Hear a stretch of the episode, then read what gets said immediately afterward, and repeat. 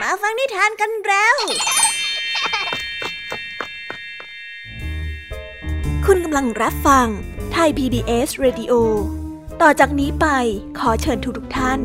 รับฟังรายการ นิทานแสนสนุกสุดหันษา ที่รังสรรค์มาเพื่อน้องๆ ในรายการ Kiss Hour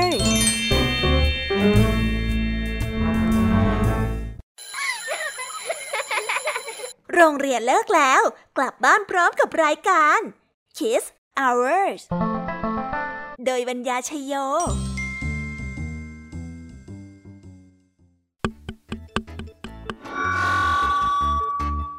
วีดัสสวัสดีน้องๆชาวรายการ Kiss Hour ทุกๆคนนะคะ วันนี้พี่ยามีกับพ่องเพื่อน ก็ได้นำนิทานสนุกๆมาเล่าให้กับน้องๆได้ฟัง เพื่อเปิดจินตนาการแล้วก็ตะลุยไปกับโลกแห่งนิทานกันนั่นเอง น้องๆคงอยากรู้กันแล้วใช่ไหมล่ะคะว่านิทานที่พวกพี่ได้เตรียมมาฝากน้องๆกันนั้น มีชื่อเรื่องว่าอะไรกันบ้าง เดี๋ยวพี่ยามีจะบอกกันเกริ่นไว้ก่อนนะคะ พอให้เรียงน้ำย่อยกันเอาไว้ก่อนนะ และในนิทานเรื่องแรกที่คุณครูไหวได้จัดเตรียมมาฝากน้องๆกันนั้น มีชื่อเรื่องว่ากำเนิดนกเขาแมว ต่อกันในนิทานเรื่องที่สองที่มีชื่อเรื่องว่า ชาวไร่กับฝูงลิงส่วนเรื่องราวของนิทานทั้งสองเรื่องนี้จะเป็นอย่างไร เรามาหาคำตอบไปพร้อมๆกันกับคุณครูไหวใจดีของพวกเรากันนะคะพี่แยมมี่ในวันนี้บอกเลยค่ะว่าไม่ยอมน้อยนะคุณครูไหวค่ะ ได้จัดเตรียมนิทานทั้งสามเรื่องสามรสมาฝากน้องๆกันอีกเช่นเคย และในวันนี้นะคะนิทานเรื่องแรกที่พี่แยมมี่ได้จัดเตรียมมาฝากน้องๆกันนั้น มีชื่อเรื่องว่า เรื่องของหัวแม่มือ ต่อกันในนิทานเรื่องที่สองที่มีชื่อเรื่องว่า เจ้าหญิงผู้เสียสละ และในนิทานเรื่องที่สามมีชื่อเรื่องว่าทำไมไก่จึงตีกัน ส่วนเรื่องราวของนิทานทั้งสามเรื่องนี้จะเป็นอย่างไรและจะสนุกสนานมากแค่ไหน น้องๆต้องรอติดตามรับฟังกันในช่วงของพี่ยามีเล่าให้ฟังกันนะคะนิทานสุภาษิตในวันนี้ค่ะลุงทองดีกับเจ้าจ้อย ก็ได้เตรียมสำนวนมาฝากพวกเรากันอีกเช่นเคย ซึ่งในวันนี้นะคะมากันในสำนวนที่ว่าตะบะแตก ส่วนเรื่องราวและความหมายของคำคำนี้จะเป็นอย่างไร และจะสนุกสนานมากแค่ไหน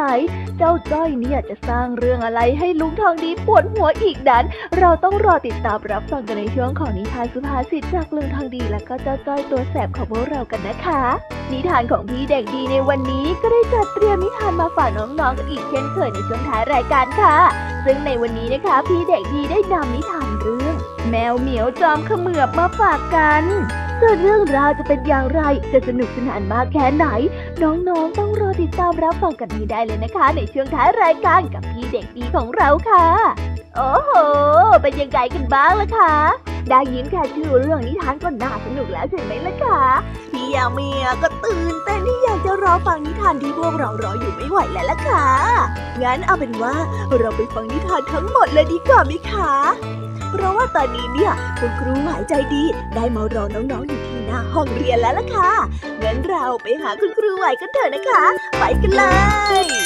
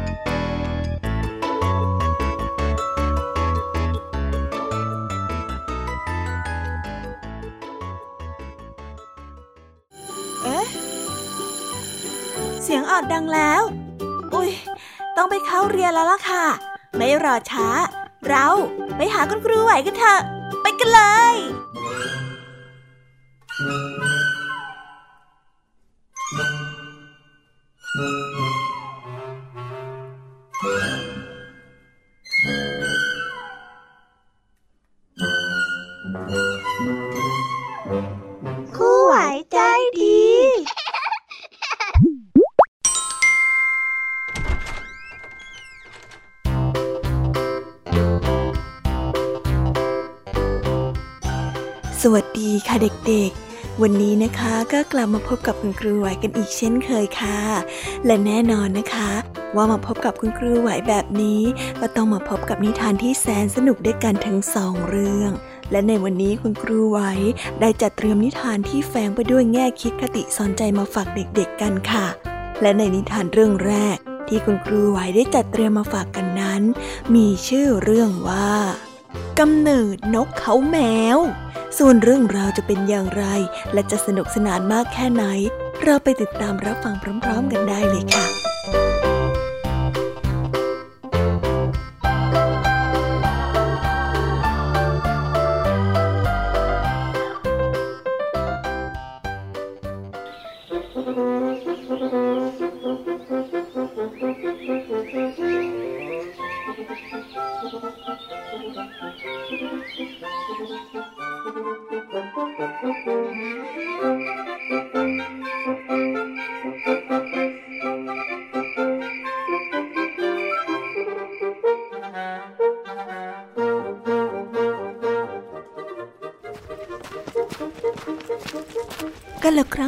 านมาแล้ว มีชายคนหนึ่งอยู่กับมารดาเพียงแค่สองคนเท่านั้น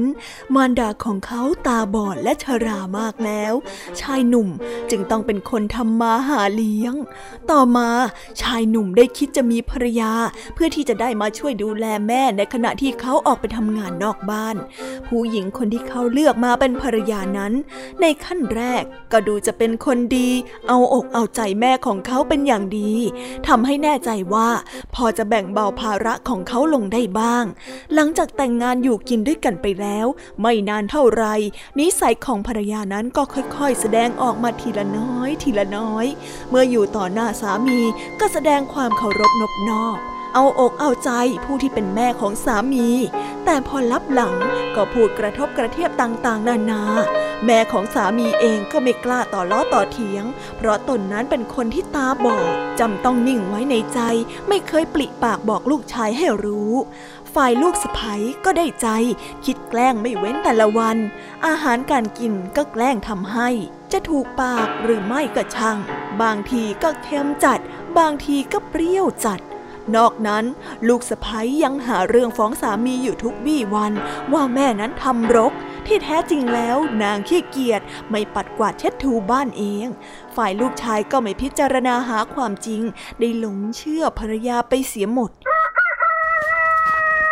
อยู่มาวันหนึ่งแม่ของสามีได้อยากกินปลา จึงให้ลูกสะพ้ยไปหาปลามาทำอาหาร ลูกสะพ้ยก็ได้ออกไปหา ได้เที่ยวเอาสวิงตักปลา เผอิญได้มีปลิงติดสวิงมาตัวหนึ่ง ลูกสะพ้ยก็ได้เกิดความคิดว่าฮอเอาปลิงเนี่ยแหละไปปิ้งให้กินดีกว่า ต้องแกล้งเสียให้เข็ด พอได้ปลิงแล้วก็ได้รีบกลับมาที่บ้าน ก็ได้จัดแจงปิ้งตัวปิง และปลาในทันที แต่นางยังไม่ได้ยกไปให้แม่สามี นางได้กินปลาเสียก่อน เสร็จแล้วจึงได้จัดแจงสำรับ เอาแต่ปลิงนั้นไปให้แม่สามี แม่สามีจึงได้เอามือคลำไปถูกปลิงเข้า และได้นึกว่านั่นน่ะเป็นปลา จึงได้หยิบขึ้นมาและบิกิน แต่ปลิงนั้นเหนียวมากไม่ยอมขาดออกจากกัน ชักนึกสงสัยว่านี่มันปลาอะไรกัน ถึงได้เหนียวนัก จึงได้เอ่ยถามลูกสะพ้ยไปว่าอืมอืมนี่มันปลาอะไรหรือ ทำไมถึงได้เหนียวนักฮะ เออปลาหลดยังไงล่ะจ๊ะแม่ ลูกสะพ้ยได้โกหก เออ เหนียวเหนียวอย่างนี้แม่กินไม่ไหวหรอก เอาเอาเอาไปเก็บไว้เถอะแม่ไม่กินแล้วละมันเหนียวเกิน หญิงชาราได้บอกกับลูกสะพ้ยลูกสะพ้ยใจร้ายยังคงคิดแกล้งแม่สามีต่างๆนานา จนพวกชาวบ้านนั้นรู้กันมาตลอด พวกชาวบ้านได้นึกเวทนาก็มาเล่าให้กับผู้ที่เป็นสามีฟัง นางก็ยิ่งเจ็บช้ำน้ำใจมากยิ่งขึ้น และในที่สุดหญิงชาราก็ได้ล้มป่วยลง ก่อนที่จะสิ้นใจ นางได้อธิษฐานเอาไว้ว่า ขอให้เทพพยาดาฟ้าดิน จงดลบันดาลให้เป็นไปตามที่ข้าปรารถนาด้วยเถิด เมื่อข้าได้ตายไปแล้ว ลูกสะพ้ายของข้าจะทำอะไรก็อย่าได้สำเร็จศพของข้าก็อย่าให้ใครยกขึ้น นอกจากนางลูกสะพ้าย เมื่อแม่เท่าได้สิ้นใจไปแล้ว ใครๆก็ต่างพากันร้องไห้เสียใจ แต่ลูกสะพ้ยยังคงทำเป็นขยัน ได้นั่งทอผ้าเฉยอยู่ เมื่อถึงเวลาที่จะเอาศพไปที่วัด พวกชาวบ้านก็ต่างพากันหามศพไป แต่ก็ไม่มีใครยกศพไปได้เลยแม้แต่คนเดียว ถึงจะช่วยกันตั้งหกเจ็ดคนก็ยกไม่ไหว คนเฒ่าคนแก่ต่างก็นึกแปลกใจ มีคนหนึ่งได้เอ่ยขึ้นว่า เอ หรือว่าบางทีเนี่ยอาจจะเป็นเพราะว่าญาติยังมาไม่พร้อมหน้า เราถึงไม่สามารถที่จะขนลงศพไปได้ ลองเรียกพวกลูกหลานมาให้พร้อมๆกันสิ แล้วก็นั่งลูกสะพ้ายด้วย จะได้ช่วยกันยกศพไปที่วัด ลูกสะพ้ายจึงจำเป็นต้องหยุดทอผ้า และมาช่วยยกศพพอนางได้แตะถูกไม้ขานเท่านั้น ศพก็ได้ยกขึ้นบ้าวิว นางจึงจำเป็นต้องแบกศพไปที่วัดเอง ช่างอัศจรรย์อะไรเช่นนั้น นางไม่สามารถที่จะเอาไม้คานที่แบกศพออกจากบ่าได้ ไม้คานที่ติดบ่า เรากับเชื่อมติดกับตัวเอง ใครๆ พากันช่วยดึงเท่าไหร่ก็ดึงไม่หลุด และในที่สุด นางต้องถูกเผารวมไปกับแม่สามีด้วย ก่อนที่จะถูกเผาทั้งเป็น นางได้สั่งให้สามีไปช่วยดูผ้าทอให้ที ด้วยใจที่มีความผูกพันอยู่ที่หูกทอผ้านั่นเอง นางก็ได้เกิดมาเป็นนกเขาแมว ได้ร้องว่า กู้หู กู้หูจึงได้เกิดเป็นนิทานสอนลูกสะใภ้ขึ้นดังที่ได้เล่ามานี้แหละค่ะเด็กๆ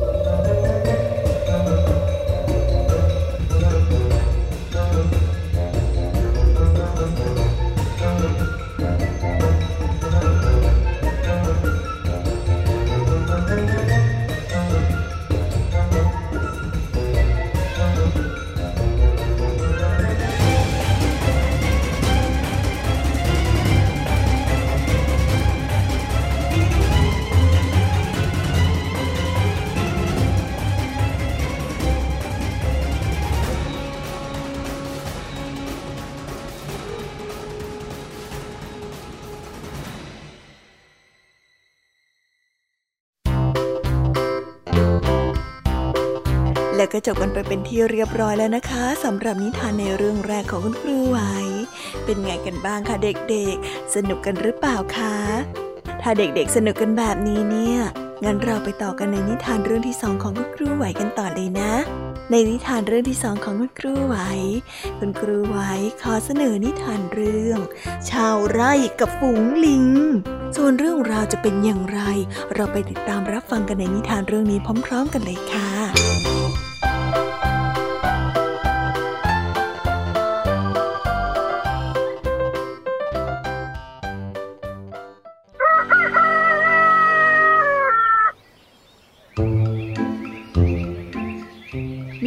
ยากจนคนหนึ่งอยู่ตัวคนเดียว เขาได้ปลูกแตงโมและข้าวโพดไว้บ้างเล็กน้อย คอยระมัดระวังเฝ้าดูไร่อยู่เสมอ หวังว่าเมื่อมันออกดอกออกผลก็จะได้กินประทังชีวิตต่อไปในไม่ช้า แตงโมก็ได้ออกผลมา ข้าวโพดก็ได้แก่ฝักเต็มต้น ในครั้งนั้นมีลิงฝูงหนึ่งออกมาจากป่าที่ใกล้ๆกันนั้น พวกลิงมาที่ไร่ของเขาทุกวัน และขอแตงกับข้าวโพดไปกินายยากจนเจ้าของไร่ได้มีใจกรุณา มีความเอื้อเฟื้อเผื่อแผ่ คิดเห็นว่าการที่ให้ทานแก่สัตว์จะทำให้เขาได้บุญมาก ดังนั้นเขาจึงได้แบ่งแตงโมกับข้าวโพดให้กับลิงนั้นกินเสมอ ไม่เคยว่ากล่าวแต่อย่างใดเลย วันหนึ่งเขาได้นอนอยู่ในไร่ และแกล้งทำเป็นเสียชีวิต ในขณะนั้นพวกลิงได้พากันเข้ามาใกล้ๆเพื่อดูว่าเขานั้นเป็นอะไรไป ยังมีชีวิตอยู่หรือว่าตายไปแล้ว ลิงตัวหนึ่งได้เอาผ้าคลุมศีรษะของเขา แล้วหันไปบอกพักพวกว่าเขาเขาเขาตายแล้ว อะเฮ้ยอันนี้จ้านี่เราได้กินแตงโมและข้าวโพดของเขามาตั้งหลายวันแล้วอะ เพราะฉะนั้นนะ เราจะต้องช่วยเหลือและเอาเขาอะไปฝัง และเลือกที่เหมาะๆให้สักหน่อยนะ เพื่อเป็นการตอบแทนบุญคุณน่ะจ๊ะจ๊ะจ๊ะจ๊ะพวกลิงได้ยกร่างของชายยากจน จนกระทั่งไปถึงทางสองแพร่ง แล้วลิงตัวหนึ่งจึงได้พูดขึ้นว่า เราพาเขาไปที่ถ้ำงั้นเถอะ ไม่ดีหรอกไม่ดีหรอก ไปที่ถ้ำทองดีกว่า ลิงตัวหนึ่งได้ออกความเห็น งั้นไปที่ถ้ำทอง หัวหน้าลิงได้สั่ง พวกลิงได้หามเขาไปยังถ้ำทองแล้ววางทิ้งไว้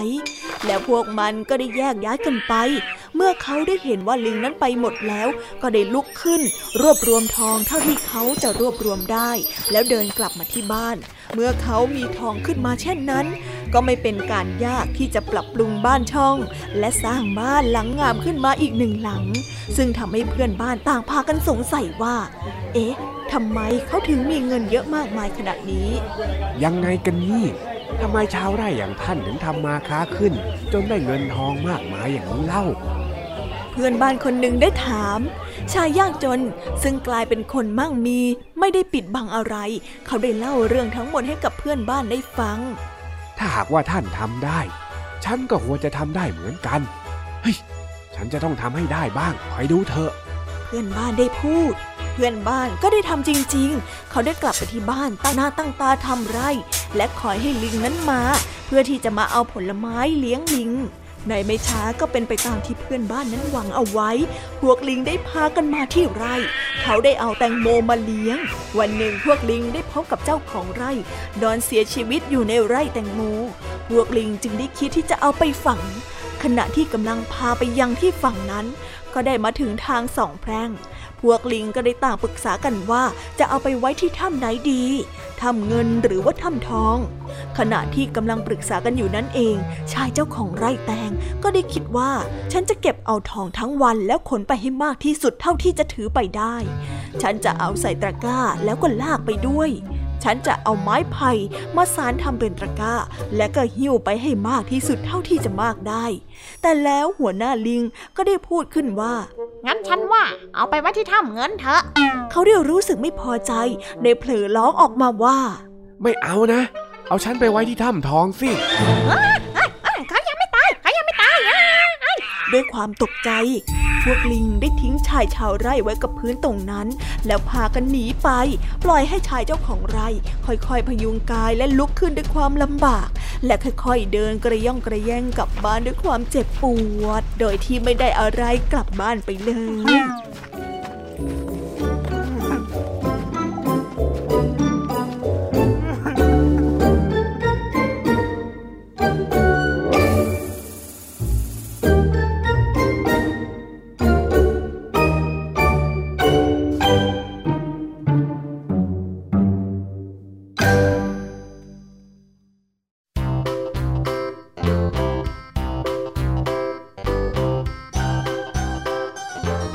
แล้วก็จบกันไปเป็นที่เรียบร้อยแล้วนะคะสำหรับนิทานทั้งสองเรื่องของคุณครูไหว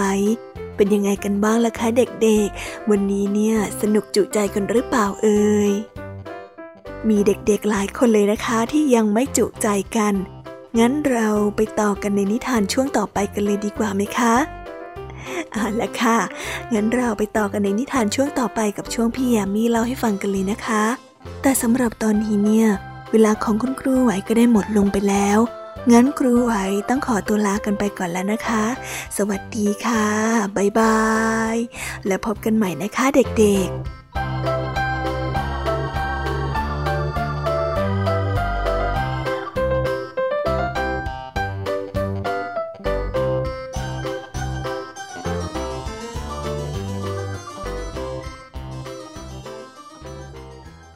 จัดใหญ่ให้เยอะ การสำหรับเด็กและครอบครัว จากไทย PBS ดิจิทัล Radio ทุกวันจันทร์ถึงอาทิตย์ จันทร์ถึงศุกร์8นาฬิกา รายการมัมแอนเมาส์16นาฬิกา รายการเสียงสนุก 17นาฬิกา รายการ Kiss Out วันเสาร์6นาฬิกา รายการนิทานสุภาษิต7นาฬิกา รายการพระอาทิตย์ยิ้มแฉ่ง8นาฬิกา รายการ Kiss Rangers 17นาฬิการายการ Youth Voice วันอาทิตย์ 6นาฬิการายการนิทานคุณธรรม 7นาฬิการายการพระอาทิตย์ยิ้มแฉ่ง8นาฬิการายการท้าให้อ่าน 17นาฬิการายการเด็กรู้สู้ภัย และ 17นาฬิกา30นาทีรายการ Teen Space ส่งเสริมคุณภาพชีวิต สร้างเสริมความคิดและจินตนาการ กับไทย PBS ดิจิทัล Radio สถานีวิทยุดิจิทัล จากไทย PBS บัดจินตนาการ สนุกกับเสียง เสริมสร้างความรู้ในรายการ เสียงสนุก ทุกวันจันทร์ถึงวันศุกร์เวลา 16 นาฬิกาถึง 17 นาฬิกา ทางไทย PPS ดิจิตอล Radio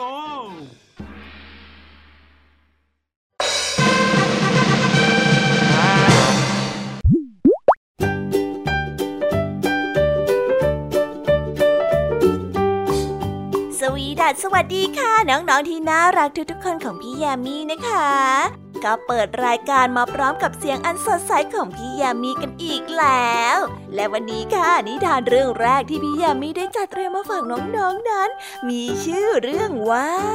เรื่องของหัวแม่มือ ส่วนเรื่องราวจะเป็นอย่างไรจะสนุกสนานมากแค่ไหน เราไปติดตามรับฟังพร้อมๆกันได้เลยค่ะ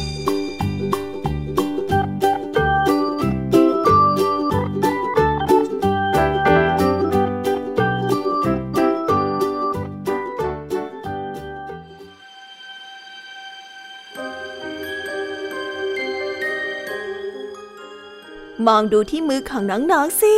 น้องๆจะเห็นว่านิ้วหัวแม่มือจะชี้ออกมาห่างจากนิ้วอื่นๆเมื่อก่อนนี้นิ้วทั้งห้านั้นเรียงชิดติดกันค่ะ แต่ต่อมานั้นนิ้วหัวแม่มือก็ได้เฉออกไป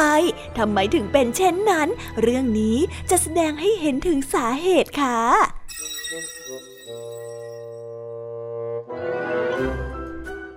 เริ่มแรกเดิมที นิ้วทั้งห้านั้นเป็นพี่น้องกัน วันหนึ่ง นิ้วก้อยหิวมาก จึงขอให้นิ้วนางนั้นเอาอาหารมาให้กินหน่อยเฮ้ยน้องเอ้ย พี่เองก็หิว พี่ก็อยากจะรู้เหมือนกัน ว่าจะได้อาหารมาจากที่ไหนน่ะ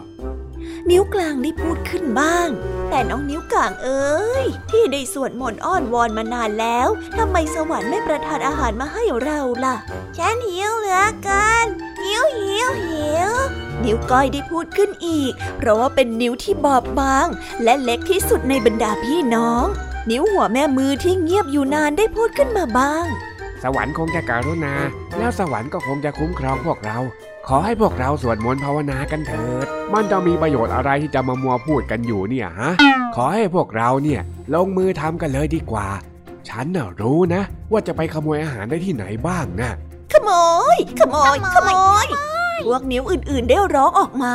ต่างพากันโกรธที่ได้ยินคำแนะนำที่ไม่ดีเช่นนั้น นิ้วก้อยเองถึงจะหิวก็ยังโกรธ โกรธจนลืมหิวไปชั่วขณะแน่ละพี่นิ้วโป้พี่รู้เรื่องขโมยได้ดี นิ้วอื่นๆได้พูดขึ้น เราไม่ต้องการขโมยอาหาร แม้ว่าเราจะหิวมากก็ตาม ฉันไม่อยากอดตาย นิ้วหัวแม่มือได้ตอบออกไป การขโมยเป็นสิ่งที่เลวทรามมากนะ พี่จะรู้ไหมว่าจะเกิดอะไรขึ้น ถ้าใครๆก็ต่างพากันเป็นขโมย ทุกคนจะพากันเกลียดกันเอง อย่าทำเลยนะพี่นิ้วโป้เราไม่ชอบความคิดอย่างนี้เลยใช่ใช่ถ้าพวกแกกลัวที่จะออกไปขโมยอาหารแล้วก็ ฉันไปเองก็ได้ นิ้วหัวแม่มือได้พูดขึ้นอีก ถ้าพี่ยังคิดจะทำแบบนี้ พี่ก็ต้องออกไปจากบ้านหลังนี้ พวกเราไม่อยากอยู่ร่วมกับขโมย ออกไปเดี๋ยวนี้ ไปเลย เมื่อพี่น้องที่รักเกียรติไม่ยอมที่จะขโมยและขับไล่พี่ชายของตนเองออกจากบ้าน นิ้วหัวแม่มือก็ได้นึกละอายใจและออกจากบ้านไป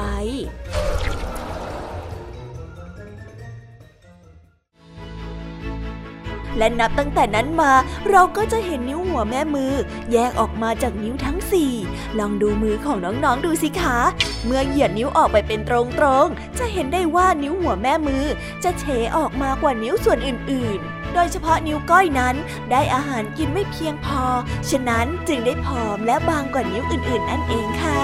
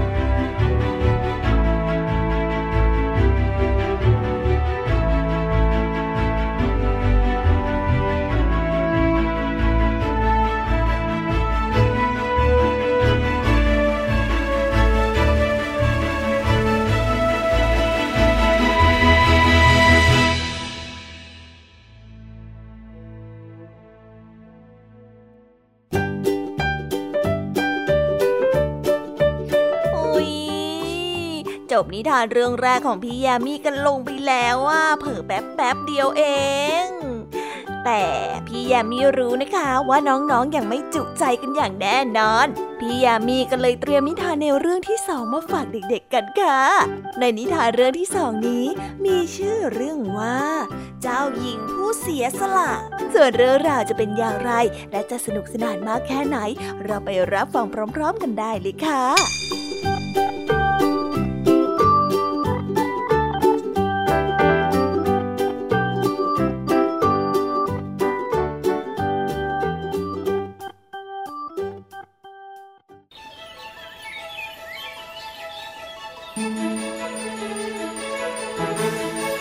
ละครั้งหนึ่งมีพระราชาองค์หนึ่งทรงมีพระธิดาสามองค์ วันหนึ่งพระองค์ทรงประชวรพระอาการเป็นที่น่าวิตก ไม่มีหมอคนใดจะรักษาให้หายได้ เมื่อพระองค์รู้สึกว่าอ่อนกำลังลงมากขึ้น จึงได้ตรัสเรียกพระธิดาทั้งสามพระองค์มาเข้าเฝ้า แล้วได้ตรัสด้วยน้ำเสียงที่แหบว่า ลูกของพ่อชีวิตของพ่อตอนนี้ใกล้จะถึงที่สุดแล้ว พ่อต้องการจะประกาศ ว่าใครก็ตามที่สามารถรักษาพ่อให้หายได้ พ่อจะยกลูกสาวคนใดคนหนึ่งให้แต่งงานกับคนนั้น แต่ถ้าหากว่าใครรักษาไม่หาย จงนำมันพวกนั้นไปตัดหัวซะ พวกเจ้าจะช่วยพ่อหน่อยได้ไหมหม่อมฉันยินดีที่จะสนองพระคุณของเสด็จพ่อ ตามแต่ที่ทรงปรารถนาหม่อมฉันต้องการที่จะเห็นเสด็จพ่อทรงสบายเพคะ พระธิดาได้กราบทูลตอบ เมื่อพระธิดาทั้งสามไม่ขัดข้อง พระราชาก็มีรับสั่งให้ไปประกาศให้ทั่วพระนคร และตามหัวเมืองใกล้ๆบรรดาเจ้าชายจากหัวเมืองต่างๆ ได้พากันนำหมอมารักษา แต่ก็ไม่มีหมอคนใดรักษาให้หายได้ และได้ถูกตัดหัวตามสัญญาวันหนึ่งได้มีงูเหลือมเลื้อยเข้ามาในพระราชวัง มันได้เลื้อยเข้าไปหาพระราชาแล้วพูดขึ้นว่าข้าแต่พระองค์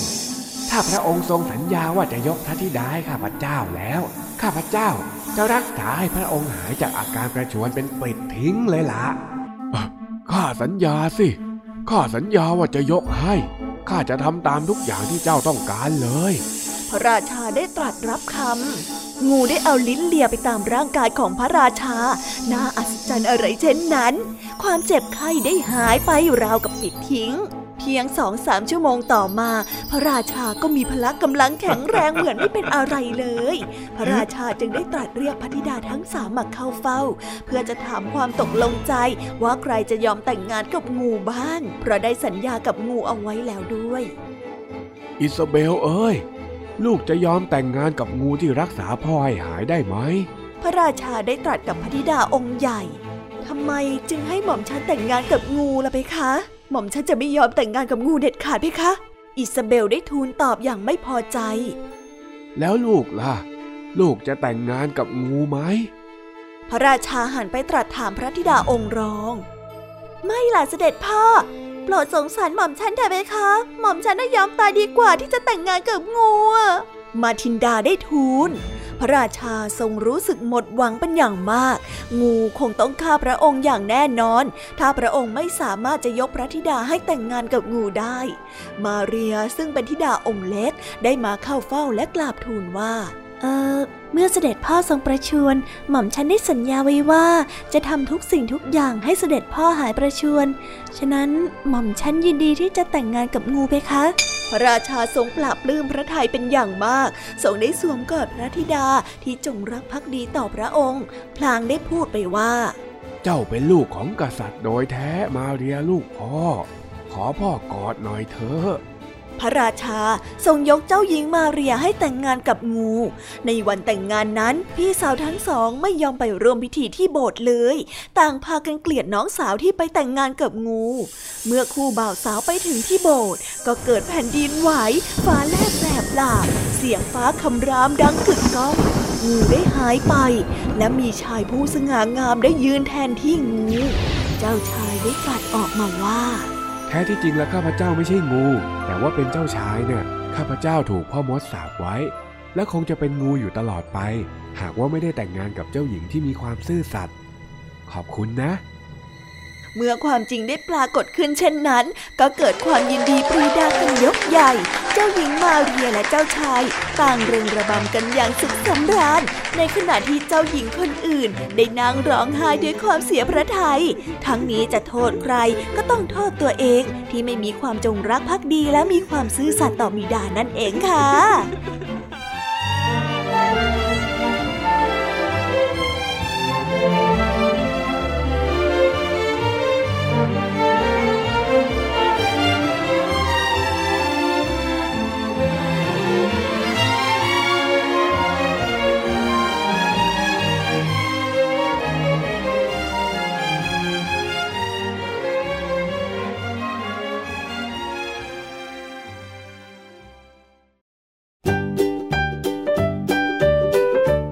แล้วก็จบกันไปแล้วนะสำหรับนิทานในเรื่องที่สองของพี่ยมมี่เป็นไงกันบ้างคะน้องๆ สนุกจุใจกันแล้วหรือยังเอ่ยฮะอะไรนะคะ ยังไม่จุใจกันหรอ ไม่เป็นไรค่ะน้องๆ พี่ยมมี่เนี่ย ได้เตรียมนิทานในเรื่องที่สามมารอน้องๆอยู่แล้วงั้นเราไปติดตามรับฟังกันในนิทานเรื่องที่สามกันต่อเลยดีไหมคะในนิทานเรื่องที่สามที่พี่ยามีได้จัดเตรียมมาฝากเด็กๆกันนั้น มีชื่อเรื่องว่าทำไมไก่จึงตีกัน ส่วนเรื่องราวจะเป็นอย่างไรจะสนุกสนานมากแค่ไหน เราไปรับฟังกันในนิทานเรื่องนี้พร้อม ๆ กันเลยค่ะ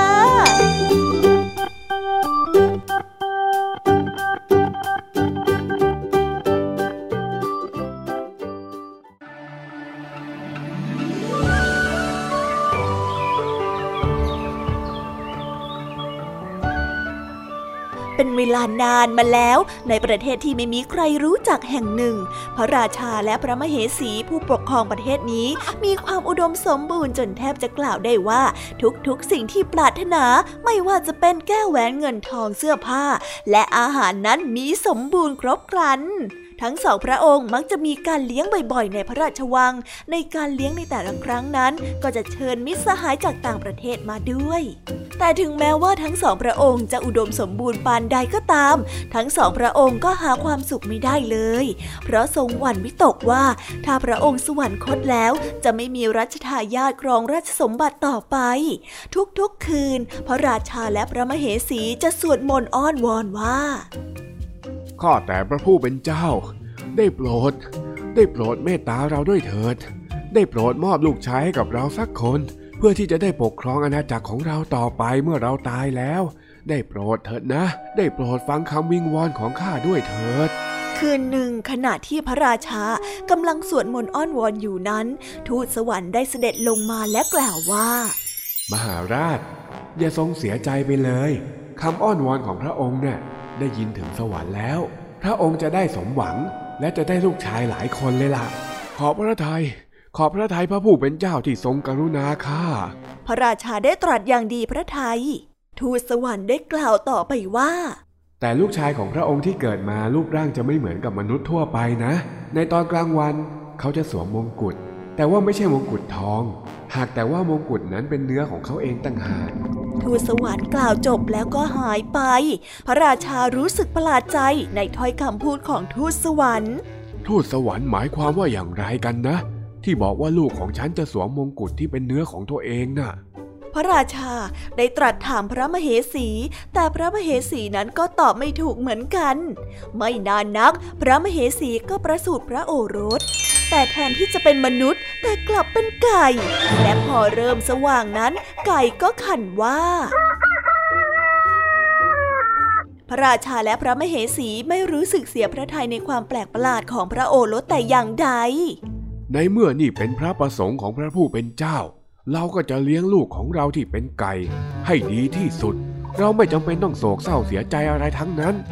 นี่แหละเป็นโชคดีของเราแล้ว พระราชาและพระมเหสีนั้นทรงรักไก่ที่เป็นพระโอรสเป็นอย่างมาก แล้วได้ใส่ไว้ในกรงทอง ต่อจากนั้นทุกๆปี พระมเหสีก็จะประสูติพระโอรสเป็นไก่ จนในที่สุดก็มีพระโอรสเป็นไก่ เป็นจำนวนถึง 13 ตัว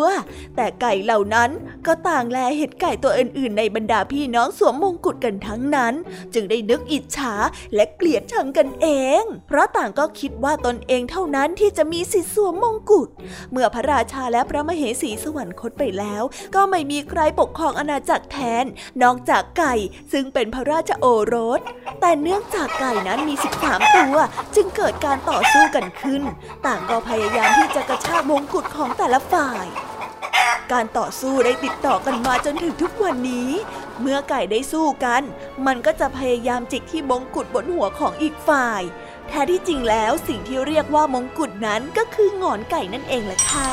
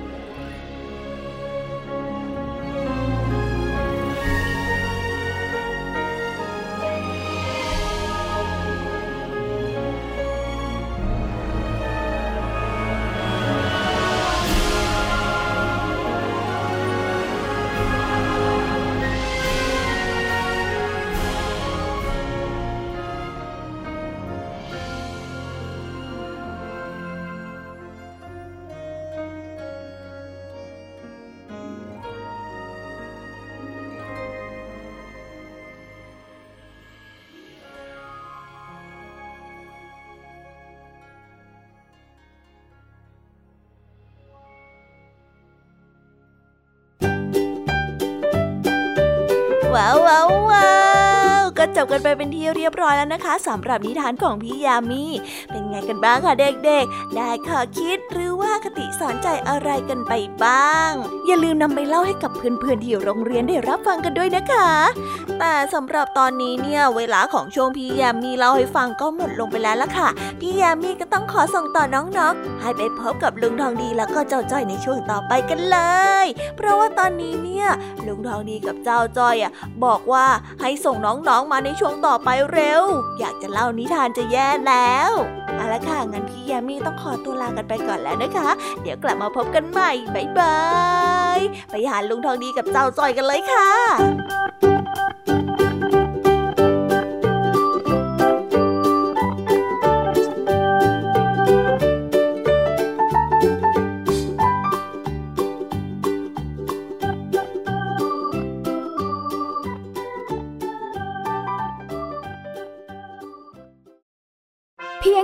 สมาร์ทโฟน ก็ฟังได้ไทย PBS ดิจิทัล Radio สถานีวิทยุดิจิทัลจากไทย PBS เพิ่มช่องทางง่าย ๆ ให้คุณได้ฟังรายการดีๆ ทั้งสดและย้อนหลัง ผ่านแอปพลิเคชันไทย PBS Radio หรือเวอร์ไบเว็บจอดไทยพีบีเอสเรดิโอคอมไทยพีบีเอสดิจิทัลเรดิโออินฟอร์ทนเมนต์ for all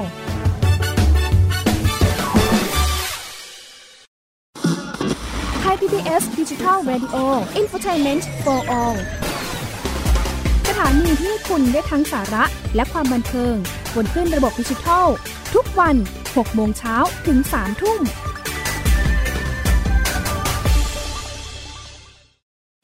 อยู่ที่ไหนก็ติดตามเราได้ทุกที่ ผ่านช่องทางออนไลน์ จากไทย PBS Digital Radio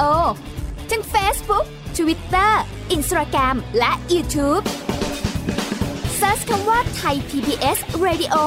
แล้วกดไลค์หรือ Subscribe แล้วค่อยแชร์ กับคอนเทนต์ดี ๆ ที่ไม่อยากให้คุณพลาด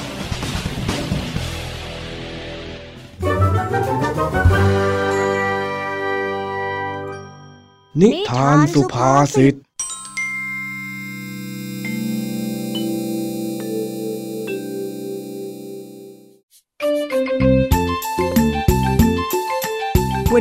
ลังเลิกเรียน ขณะที่กำลังปั่นจักรยานกลับบ้านอยู่นั้น เจ้าแดงได้ท้าให้เจ้าจ้อยปั่นจักรยานแข่งกัน แต่ด้วยความที่ว่าเจ้าจ้อยไม่ได้เร่งรีบอะไร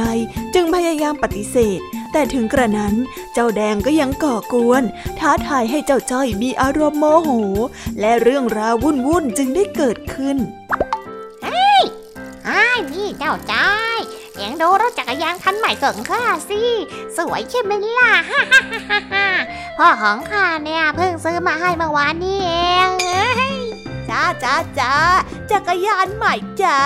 อะอะอะอะยินดีด้วยยินดีด้วย ที่ได้รถจักรยานใหม่ พอใจหรือยังฮะไอ้แดง อ็งไม่ต้องมาทำประชดประชันข้าก็ได้จ้อยข้ารู้นะว่าเอ็งอิจฉาข้าใช่ไหมล่ะฮ่าฮ่าฮ่าเฮ้ย ไอ้แดง เอ็งนี่เป็นโรคอะไรฮะ ชอบเอาของมาอวดคนอื่น แล้วก็ขี้ตู่ว่าคนอื่นนั้นจะต้องอิจฉาเองเนี่ยหรือว่าไม่จริงล่ะจักรยานข้าก็มี ข้าจะไปอิจฉาเองทำไมกันเล่า ข้าก็ปั่นอยู่ทุกวันเนี่ย แต่จักรยานของเอ็มมันไม่มีเกียร์เหมือนข้านี่นาเฮ้ย ดูสิ ดูสิ นี่ไงนี่ไงฮ่า แล้วจักรยานมีเกียร์มันก็ต้องปั่นเหมือนกันไหมอะ สุดท้ายก็ต้องซื้อมาปั่น ถ้าซื้อมาแล้วแล้วไม่ต้องปั่นสิ ข้าถึงจะอิจฉาเองอะน้อยไอ้จ้อยเอ็งมาปั่นจักรยานแข่งกับข้าไหมล่ะ ฮะ มาสิไม่อะ ข้าปั่นสบายๆของข้าแบบนี้ก็ดีอยู่แล้ว ถ้าเองรีบ เองก็ไปก่อนเลย ตามสบายจ้ะ เอ็งไม่กล้าละเซ่เอ็งกลัวว่าจะแพ้ข้าใช่ไหมล่ะไอ้จ้อยโอ้ยไม่ได้กลัวอะไรสักหน่อยเอ็งกลัว ไม่ได้กลัว เอ็งน่ะกลัวเฮ้ยไอ้แดง แทนที่จะปั่นจักรยานกลับบ้านกันดีๆทำไมเองต้องมากวนให้ข้าตะบะแตกด้วยฮะตำบะอะไรของเอ็งอะฮะพูดอะไรไม่เห็นจะรู้เรื่องเลยอะตะบะแตกเนี่ยนะมันก็คือสำนวนไทยที่หมายถึงการก่อกวนให้ผู้อื่นหมดความอดทน เหมือนกับที่เองกำลังยั่วยุให้ข้าโมโหอยู่นี่ไงเล่า ก็รถของข้ามันเจ๋งกว่ารถของเอ็งอะข้ากันเลยอยากจะมาลองรถเฉยๆอะไม่เห็นจะมีอะไรเลยอย่างเองอะนะเขาเรียกว่าขี้อวด เองน่ะไม่ได้จะมาลองรถหรอก เองก็แค่อยากจะอวดว่า เองน่ะได้รถจักรยานมาใหม่ข้าไม่ได้อวดนะเว้ยข้าเนี่ยเหมือนคนขี้อวดร้องไหนฮะไอ้จ้อยแหม่ยังจะมาถามอีกนะไอ้แดง แล้วทำไมอะฮะ ทำไม แล้วมันจะทำไมอะฮะ ก็เอ็งอิจฉาข้าสิ อิจฉาข้าก็บอกมา ข้าไม่ได้อิจฉาเองเว้ย ข้าไม่ได้อิจฉา หลังจากที่ทั้งสองคนได้เถียงกัน ด้วยความสุดจะทน เจ้าจ้อยจึงตกลงรับคำท้าของเจ้าแดงในการปั่นจักรยานแข่งกัน เออเออเออเออได้ได้ได้ เอ็งอยากจะแข่งกับข้านะใช่ไหม ก็ใช่นะสิ ว่าแต่เอ็งเถอะ กล้าแข่งหรือเปล่า หืม ได้ ข้ารับคำท้า เราปั่นจักรยานแข่งกัน มาสิ มาสิ ว่าแล้วก็มาเลย ข้าจะต่อให้เองนำไปก่อนเล็กก็ยังได้ เพราะว่ารถของข้าน่ะมันรวดเร็วพอที่จะแซงเองได้อยู่แล้วล่ะเจ้าจ้อยอ๋อได้งั้นเรามาตกลงกติกากัน เส้นชัยของเราอยู่ที่สาราหน้าหมู่บ้าน โอ้โหโอ้ยทำไมมันไกลจังเล่าเจ้าจ้อย เอาถ้าไกลแล้วเองไม่กล้าเนี่ย ข้าไม่แข่งก็ได้นะเฮ้ยเฮ้ยเฮ้ยเฮ้ยเฮ้ยเฮ้ยแข่งสิแข่งได้ได้ได้ศาลาหน้าหมู่บ้านก็ได้ ใครไปถึงก่อนชนะเว้ยโอเค แล้วเองก็ไม่ต้องมาต่อให้ข้าด้วย เพราะข้าน่ะลูกผู้ชายพอ แถมยังปั่นจักรยานได้ไวกว่าเองด้วยหืมน้อย มาแข่งกันเลยดีกว่าข้าชักจะอยากรู้แล้ว ได้สิ ได้สิ มาเลย เอ้า นับพร้อมกันสามสอง หนึ่งไป ไปเลยไปเลยจากนั้นการแข่งขันปั่นจักรยานของจ้อยและแดงก็ได้เริ่มขึ้น แต่หารู้ไหมว่าเจ้าแดงนั้นโดนเจ้าจ้อยซ้อนแผนด้วยการหลอกให้ปั่นจักรยานไปไกลถึงหน้าหมู่บ้านแค่คนเดียว ส่วนเจ้าจ้อยนั้นไม่ได้คิดจะแข่งตั้งแต่แรกอยู่แล้ว แค่อยากให้เจ้าแดงไปไกลๆเท่านั้นเอง ไปซะได้ก็ดีข้าจะได้ปั่นจักรยานเพลินๆคนเดียวลาลาลาลาลาลาลาลาลาลาลาลาลาลาลาลา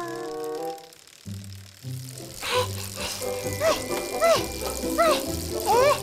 เอ๊ะทำไมไอ้จ้อยมันยังไม่ปั่นมาอีกนะเฮ้ยเฮ้เฮ้นี่ข้าเนามาเยอะแล้วนะเนี่ย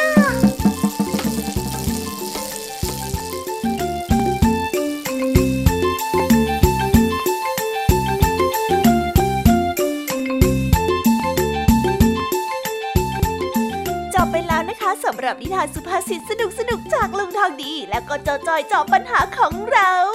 แต่เดี๋ยวก่อนนะคะน้องๆอย่าเพิ่งรีไปไหนนะคะ เรายังมีนิทานแสนสนุกจากน้องเด็กดีมารอน้องๆอยู่แล้ว ถ้าน้องๆพร้อมกันแล้ว เราไปฟังนิทานจากพี่เด็กดีกันเลยค่ะ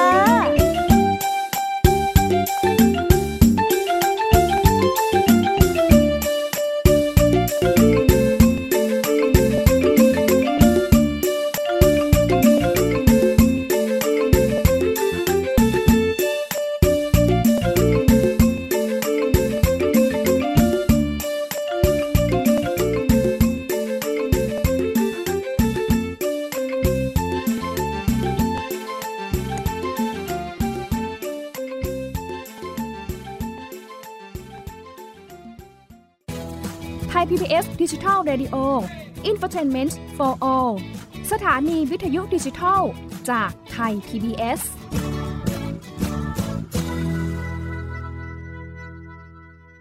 จัดใหญ่ให้เยอะ รายการสำหรับเด็กและครอบครัว จากไทย PBS ดิจิทัล Radio ทุกวันจันทร์ถึงอาทิตย์ จันทร์ถึงศุกร์8นาฬิการายการมัมแอนเมาส์ 16นาฬิการายการเสียงสนุก 17นาฬิการายการ Kiss Out วันเสาร์6นาฬิการายการนิทานสุภาษิต7นาฬิการายการพระอาทิตย์ยิ้มแฉ่ง8นาฬิการายการ Kiss Rangers 17นาฬิการายการ Youth Voice วันอาทิตย์ 6นาฬิการายการนิทานคุณธรรม 7นาฬิการายการพระอาทิตย์ยิ้มแฉ่ง 8นาฬิการายการท้าให้อ่าน 17นาฬิการายการเด็กรู้สู้ภัย และ 17นาฬิกา30นาทีรายการ Teen Space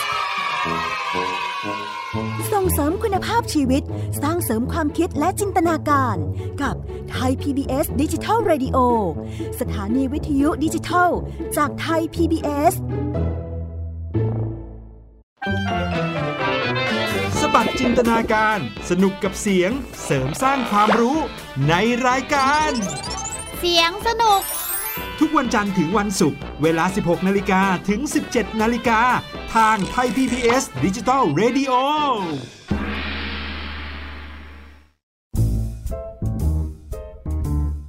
นิทานเด็กดี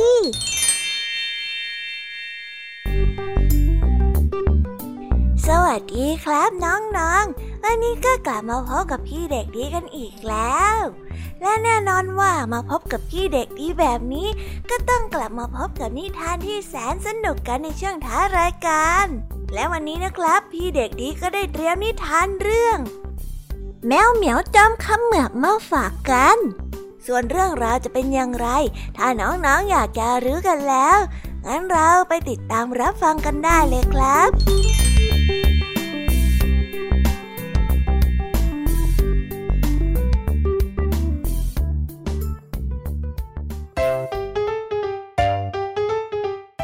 กันละครั้งหนึ่ง คุณยายได้เลี้ยงแมวตัวเล็กๆ แสนน่ารักเอาไว้ วันหนึ่ง คุณยายได้ให้แมวนั้นเฝ้าหม้อน้ำซุป แมวจึงได้กลิ่นน้ำซุปอันหอมฉุย จึงได้ขโมยกินจนหมดเกลี้ยง แต่ก็ยังไม่อิ่มเจ้าแมวเลยได้ขมือบหม้อน้ำซุปเข้าไปด้วย เมื่อคุณยายได้กลับมาเห็นเจ้าแมวตัวอ้วน จึงได้นึกสงสัย โอ้ นี่เจ้าไปกินอะไรมาฮะ ตัวถึงได้อ้วนขึ้นขนาดนี้ เออคือคือคือคือคือคือฉันกินน้ำซุปแล้วก็หม้อต้มซุป ทีนี้ก็จะกินคุณยายด้วยล่ะโอ้เอ้ยอะไรของแกฮะเออจะมากินฉันได้ยังไง เจ้าแมวได้พูดจบ ก็ได้ขมือบคุณยายลงไปในพุงทันทีทำให้ตัวนั้นอ้วนแล้วก็ใหญ่ขึ้นไปอีก เจ้าแมวได้เดินพุงพุยอุ้ยอ้ายไปตามทาง ได้ขมือบทั้งคนและสัตว์ ที่ถามว่ามันกินอะไรเข้าไปถึงได้ตัวอ้วนและใหญ่เบ้อเริ่มเทิมโอ้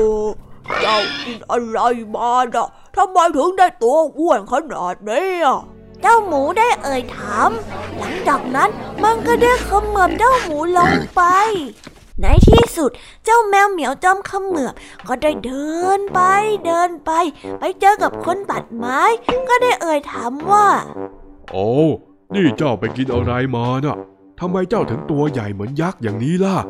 แมวก็ได้ตอบว่า ฉันกินซุป กินหม้อต้มซุป กินคุณยาย กินชายหนุ่ม กินนกห้าตัว กินวัวอ้วน แล้วก็กินหมู กินคุณป้าแว่นหนา กินคุณตาถือไม้เท้า ทีนี้ฉันก็จะกินเจ้าละ แล้วเจ้าแมวก็ได้เขมือบคนตัดไม้เข้าไป แต่นี่โชคร้ายที่เจ้าแมวนั้นคาดไม่ถึง คนตัดไม้ได้ใช้ขวานที่นำติดตัวมาผ่าท้องของเจ้าแมวอ้วน และได้ช่วยทุกคนออกมาอย่างปลอดภัย และคุณยายก็ไม่ลืมถือหม้อต้มซุปออกมาด้วย จากนั้นคุณยายก็ได้เย็บพุงเจ้าแมวให้ติดกัน เจ้าแมวนั้นจึงได้กลับมาตัวเล็กเหมือนเดิม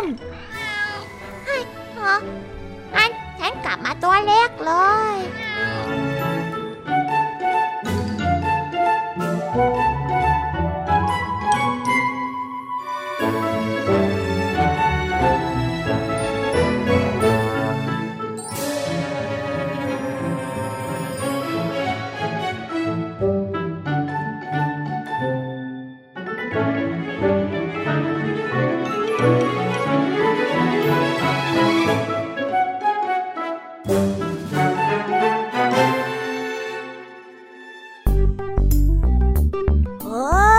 ก็จบกันไปเป็นที่เรียบร้อยแล้วนะครับสำหรับนิทานของพี่เด็กดีในวันนี้ เป็นยังไงกันบ้างล่ะครับน้องๆ สนุกกันหรือเปล่าเอ่ยถ้าน้องๆสนุกกันแบบนี้ เอาไว้วันหลังพี่เด็กดีจะจัดเตรียมนิทานที่แสนสนุกแบบนี้มาฝากกันอีกนะครับ แต่สำหรับวันนี้เวลาของพี่เด็กดีก็หมดลงไปแล้ว พี่เด็กดีก็ต้องขอตัวลาน้องๆกันไปก่อน แล้วพบกันใหม่นะครับ สวัสดีครับ บ๊ายบาย เป็นเด็กดีของคุณพ่อคุณแม่นะครับ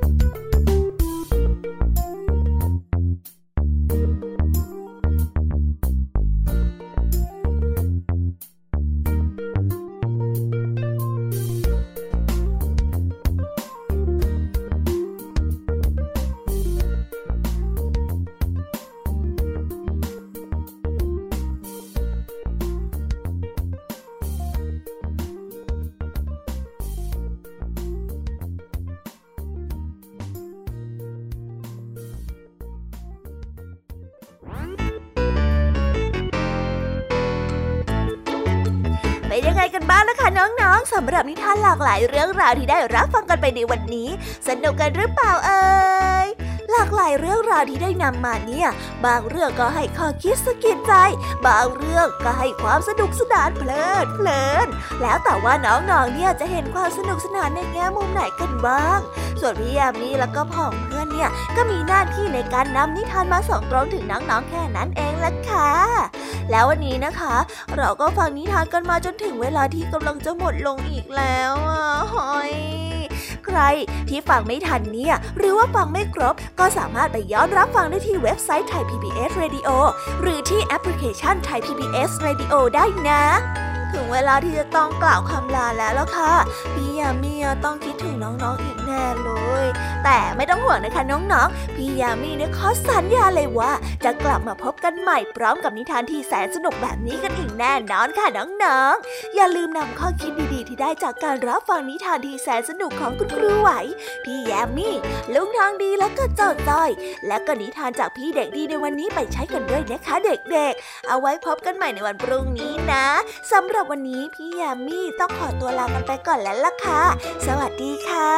บ๊ายบายนะคะน้องๆและพบกันใหม่ค่ะ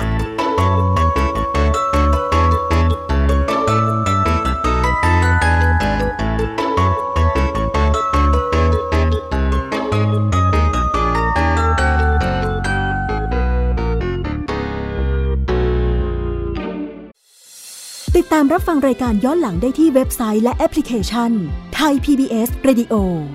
ไทย PBS ดิจิทัล Radio วิทยุข่าวสารสาระ เพื่อสาธารณะและสังคม